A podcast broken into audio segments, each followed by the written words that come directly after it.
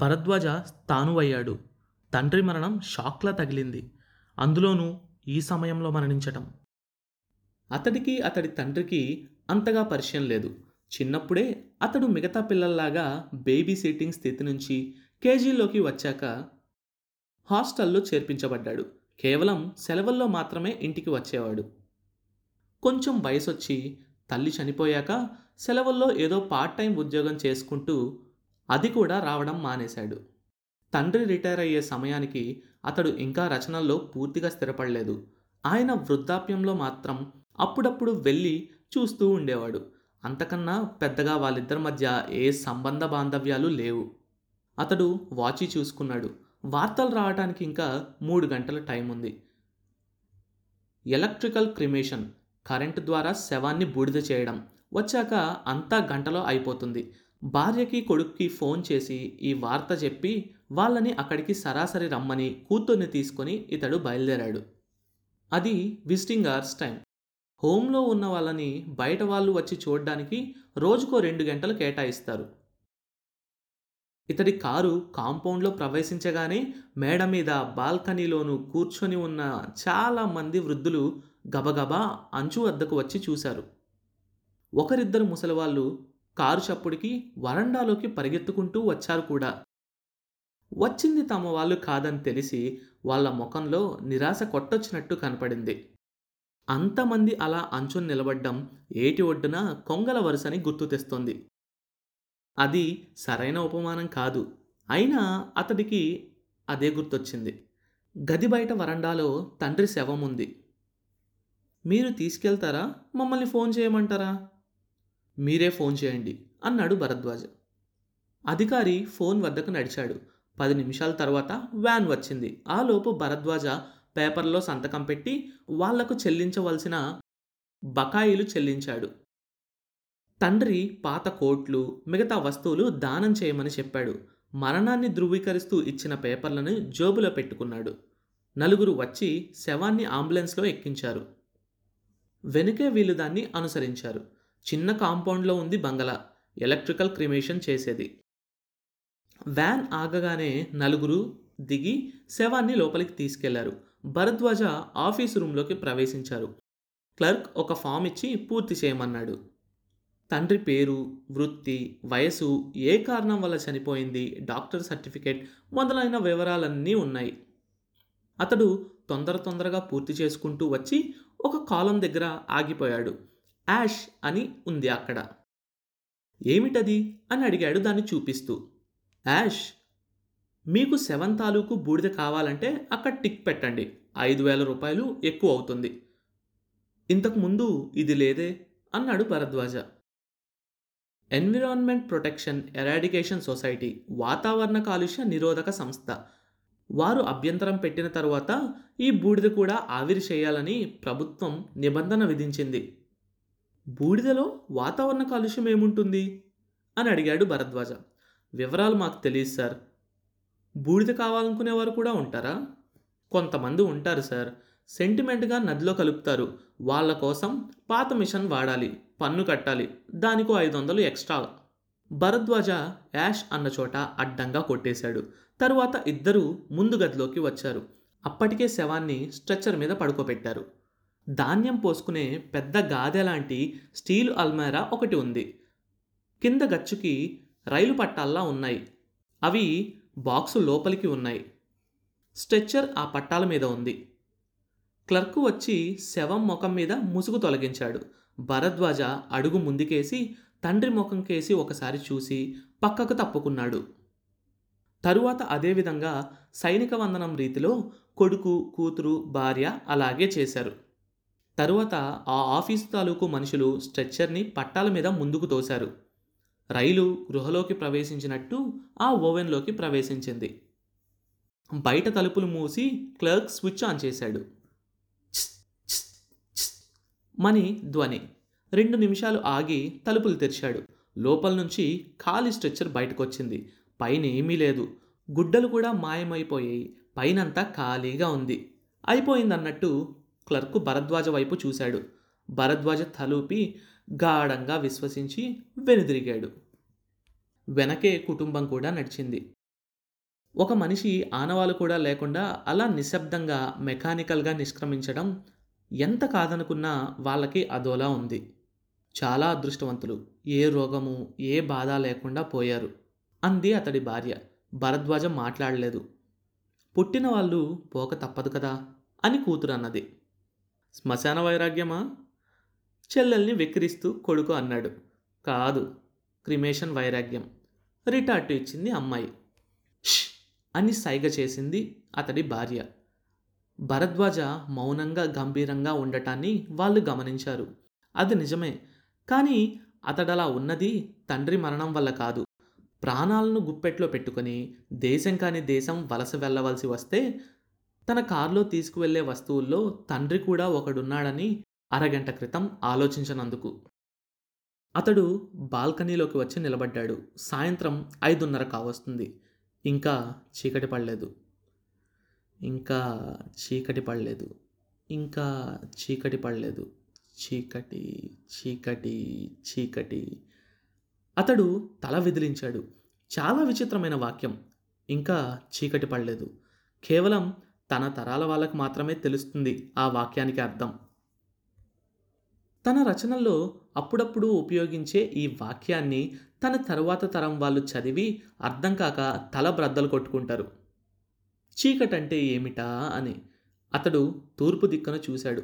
పశ్చిమాన సూర్యుడు కృంగిపోతుంటే తూర్పు నుంచి సోలార్ శాటిలైట్ పైకి వస్తుంది. అది మరో సూర్యుడిలా వెలుగుతోంది. రాత్రి పదకొండు పన్నెండు వరకు అది ప్రయాణం చేసి పశ్చిమాన అస్తమిస్తుంది. అప్పటి నుంచి కేవలం నాలుగు గంటలు మాత్రమే చీకటి ఉంటుంది.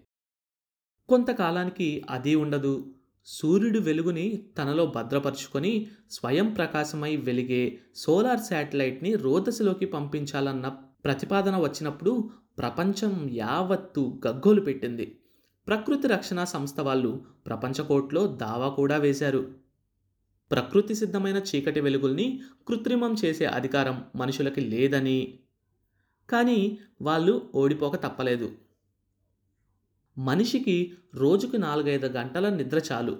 కేవలం చీకటి పట్టడం వల్లే అతడు ఇన్ని గంటల సేపు విశ్రాంతి తీసుకుంటున్నాడు. పెరుగుతున్న జనాభాతో పాటు ఉత్పత్తి పెరగాలంటే చీకటి కాస్త తగ్గించక తప్పదు. ఇది అవతలి వాళ్ళ వాదన. కోర్టుకి అందులో బలం కనపడింది. సగం రాత్రి వరకు సోలార్ శాటిలైట్ ఉపయోగాన్ని అంగీకరిస్తూ తీర్పు ఇచ్చింది. ప్రజలు క్రమంగా ఈ దినచర్యకి అలవాటు పడ్డారు. కానీ ఇది సరిపోవడం లేదు. పెరుగుతున్న రద్దీ పెరిగే జనాభా పెరగవలసిన ఉత్పత్తి. ఆఫీసుల్లో స్థలం సమస్య. ఇవన్నీ మనుషుల మీద మరింత ఒత్తిడి తెస్తున్నాయి. అర్ధరాత్రి అయ్యేసరికల్లా శాటిలైట్ని మూసేయాలన్న ప్రతిపాదనని మనిషి పునరాలోచించుకోవాల్సిన పరిస్థితి ఏర్పడింది. ఈసారి ప్రకృతి రక్షణ సమితి వాళ్ళు కూడా అభ్యంతరం పెట్టలేదు. వాళ్ళకి తెలుసు ఈ సమస్యకి పరిష్కారం మరొకటి లేదని. పూర్తి వెలుగుకి మిగతా చరచరాలు ఎలా రియాక్ట్ అవుతాయో పరిశోధన పూర్తి కాగానే మరి ఒకటి రెండు ఏళ్ళలో భూమి నుంచి సూర్యుడికి సరిగ్గా అవతలి వైపు మరో సోలార్ శాటిలైట్ ప్రవేశపెట్టబడుతుంది. అప్పుడిక ఒక రాత్రి అనేదే ఉండదు. ఒక షిఫ్ట్ జనం మొదటి పన్నెండు గంటలు పగలుగా పనిచేస్తే ఆ తరువాత మరొక షిఫ్ట్ జనం నిద్రలేచి అవే ఆఫీసుల్లో అవే స్కూళ్ళల్లో అవే ఆట స్థలాల్లో మరొక పన్నెండు గంటలు కార్యకలాపాలను జరుపుతారు. ఒకరికి ఒకరు సంబంధం లేకుండా ప్రపంచం అలా రెండుగా విడిపోతుంది.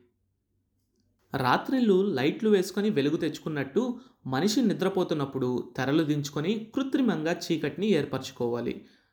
ఆ రోజులు వస్తే బాగా చీకటి పడింది అన్న వాక్యం చదివి జనం అర్థం కాక బుర్ర బద్దలు కొట్టుకుంటారు. ఇప్పుడు తాము గోధూలి వేళ అంటే ఏమిటో తెలియక బుర్ర బద్దలు కొట్టుకున్నట్టు. జేబులో బాల్ పాయింట్ పెన్ను నుంచి ఆరు కావస్తుందన్న అలారం రోగింది. అతడు లోపలికి నడిచాడు. అనుకున్నంత టెన్షన్గా లేకపోవడంతో తనలో తానే ఆశ్చర్యపడ్డాడు. బహుశా దైనందిన జీవితంలో ఒత్తిళ్ళు ఏ పరిస్థితులనైనా కామ్గా తీసుకునేటట్టు చేస్తున్నాయేమో. అంతలో ఆటోమేటిక్గా సెట్ చేసి ఉంచిన టీవీ దానంతటా అదే ప్రారంభమై వార్తలు వినిపించసాగాయి. ఆంధ్రదర్శిని వార్తలు. ఫ్రాన్స్కి రష్యాకి మధ్య జరుగుతున్న చర్చలు సఫలమయ్యే జాడ ఏమీ కనిపించడం లేదు. భారత కాలమానం ప్రకారం సాయంత్రం నాలుగింటికి చర్చలు మధ్యలో ఆగిపోయాయి. అతడి మొహం వివర్ణమైంది. ప్రాణాలను అరచేతిలో పెట్టుకొని బయలుదేరాలి అనుకున్నాడు. అంతలో మరో వాక్యం వినిపించింది.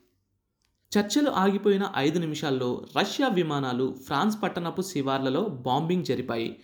కొన్ని వేల మంది మరణించి ఉంటారని అంచనా. ప్రపంచ అద్భుతాల్లో ఒకటిగా గుర్తింపబడిన పారిస్ టవర్ కూలిపోయింది. ఫ్రాంక్ఫర్ట్లో పర్యటిస్తున్న అంతర్జాతీయ శాంతి సంఘపు కార్యదర్శి డాక్టర్ వాల్టన్ హుటాహుటిగా జెనీవా ప్రయాణమయ్యారు. సకాలంలో ఆయన తీసుకున్న చర్యల వల్ల పది నిమిషాల క్రితమే తాత్కాలిక యుద్ధ విరమణ సంధి జరిగింది. వార్తలు వింటున్న కుటుంబ సభ్యులు నిశ్శబ్దంగా ఒకరి ముఖాలొకరు చూసుకున్నారు. భయానికి కూడా అతీతమైన భావం అది. పూర్తిగా భయం కూడా కాదు దిగ్భ్రమ. అది వాళ్ళ మొహంలో ప్రస్ఫుటించింది. మనిషి కాలానికి విలువ ఇవ్వడం ఎప్పుడో మానేశాడు. ప్రాణాలకు కూడానా. భరద్వాజ సోఫాలో వెనక్కి వాలి కళ్ళు మూసుకున్నాడు. అంతకన్నా ఘోరమైన విపత్తుని ఊహిస్తూ ఉండటం వల్ల అతడికి ఆ వార్త అంత సంచలనాన్ని కలిగించలేదు. వస్తుందనుకున్న తుఫాను అనుకున్న తీరానికి కాకుండా వేరే చోట తాకినట్టు పారిస్ ఆహుతైందన్నమాట. అతడు కమిషనర్కి ఫోన్ చేశాడు. అట్నుంచి సంతోషంగా కథ సుఖాంతమైంది. మనం ఇంకెక్కడికి వెళ్ళనవసరం లేదు అన్నాడు కమిషనర్. అది సరే మీరు నాకు చెప్పిన ప్రకారం చర్చలు పూర్తయ్యేసరికి తెల్లవారవుతుంది బాంబు వేసేసరికి నాలుగో ఐదో అవుతుంది. అవును మీరు చెప్పినట్టు తెల్లవారుజామున కాదు గంట క్రితమే ఈ వార్తలు వినకుండానే.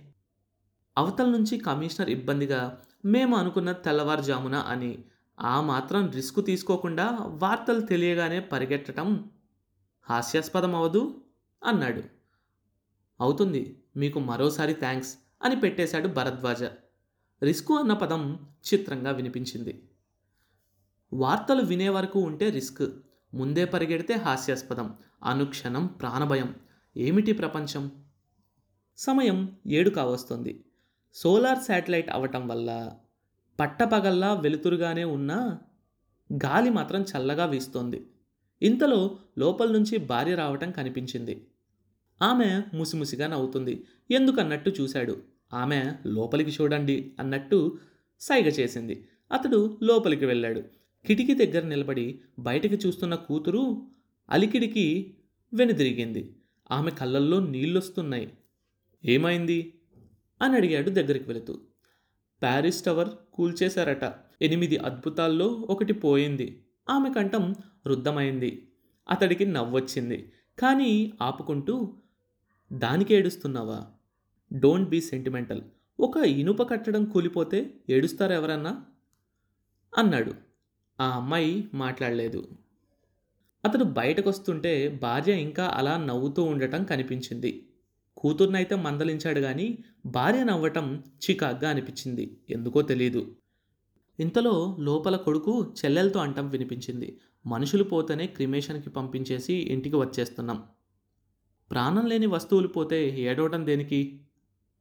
ఒక్కసారిగా గాలి స్తంభించినట్టు అతడు ఉక్కిరి బిక్కిరి అయ్యాడు లోపల గదిలోంచి వచ్చిన మాటలకి అతడి భార్య ముఖంలో నవ్వు మాయమైంది. ఇద్దరూ మొహాలు చూసుకున్నారు.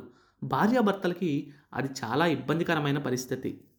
కొడుకు మామూలుగానే ఆ మాట అని ఉండొచ్చు కానీ తన మనసులో ఏదో ఒక మూల తన తండ్రి పట్ల నిరాసక్తత బాధపెడుతూ ఉండి ఉండొచ్చు. బాంబు కంగారులో విచారం ప్రకటించాలన్న సంగతి తను మర్చిపోయాడు. మనిషి చచ్చిపోతే అతిథిని పంపినట్టే సాగనంపే తన తరం నుంచి అందమైన ఒక వస్తువు నాశనమైతే కన్నీళ్ళు పెట్టుకునే సెంటిమెంట్కి తన తరువాత తరం వస్తుందా? అసాధ్యం. ఇరవై ఒకటో శతాబ్దంలో సైన్స్ ఎంతగా అభివృద్ధి చెందిన ఈ రోజుల్లో అది ఊహకందని విషయం. మిస్టర్ భరద్వాజ మా ఎస్ఎస్ఏని స్థాపించి ఇప్పటికీ పదేళ్ళు కావస్తోంది. తమ తమ రంగాల్లో నిష్ణాతులైన గొప్ప గొప్ప వాళ్ళెందరూ మా సంస్థలో ఉద్యోగులుగా పార్ట్ టైం సలహాదారులుగా పనిచేస్తున్నారు. వ్యాపారం ఆఫీసు బాధలు భార్యాభర్తల మధ్య గొడవలు లాంటి చిన్న చిన్న సమస్యలే కాకుండా అంతర్జాతీయ సంబంధాలు షేర్ మార్కెట్లు వంటి ఎన్నో సమస్యలకి మేము పరిష్కారం చెప్పాము. ఇప్పటి వరకు మేమెప్పుడూ ఓటమిని ఎదుర్కోలేదు. ఇన్ని సంవత్సరాల తరువాత మొట్టమొదటిసారిగా మీ కేసులో ఎదుర్కోవాల్సి వచ్చింది. వింటున్న భరద్వాజ ఉలిక్కి పడ్డాడు ఎందుకంత షాక్ అయ్యాడు? తెలుసుకోవాలనుకుంటున్నారా? అయితే తరువాత ఎపిసోడ్ కోసం వెయిట్ చేయండి. కొత్త చాప్టర్ ప్రతి మంగళవారం మరియు గురువారం. అండ్ ఈ షోని వినాలంటే గానాలో లేదా యాపిల్ పాడ్కాస్ట్ గూగుల్ పాడ్కాస్ట్ కానీ మరి ఏ ఇతర ప్లాట్ఫామ్లోనైనా సబ్స్క్రైబ్ చేసి నోటిఫికేషన్ టర్న్ ఆన్ చేసుకోండి. నెక్స్ట్ ఎపిసోడ్ రిలీజ్ అయినప్పుడు మీకు అప్డేట్ వస్తుంది.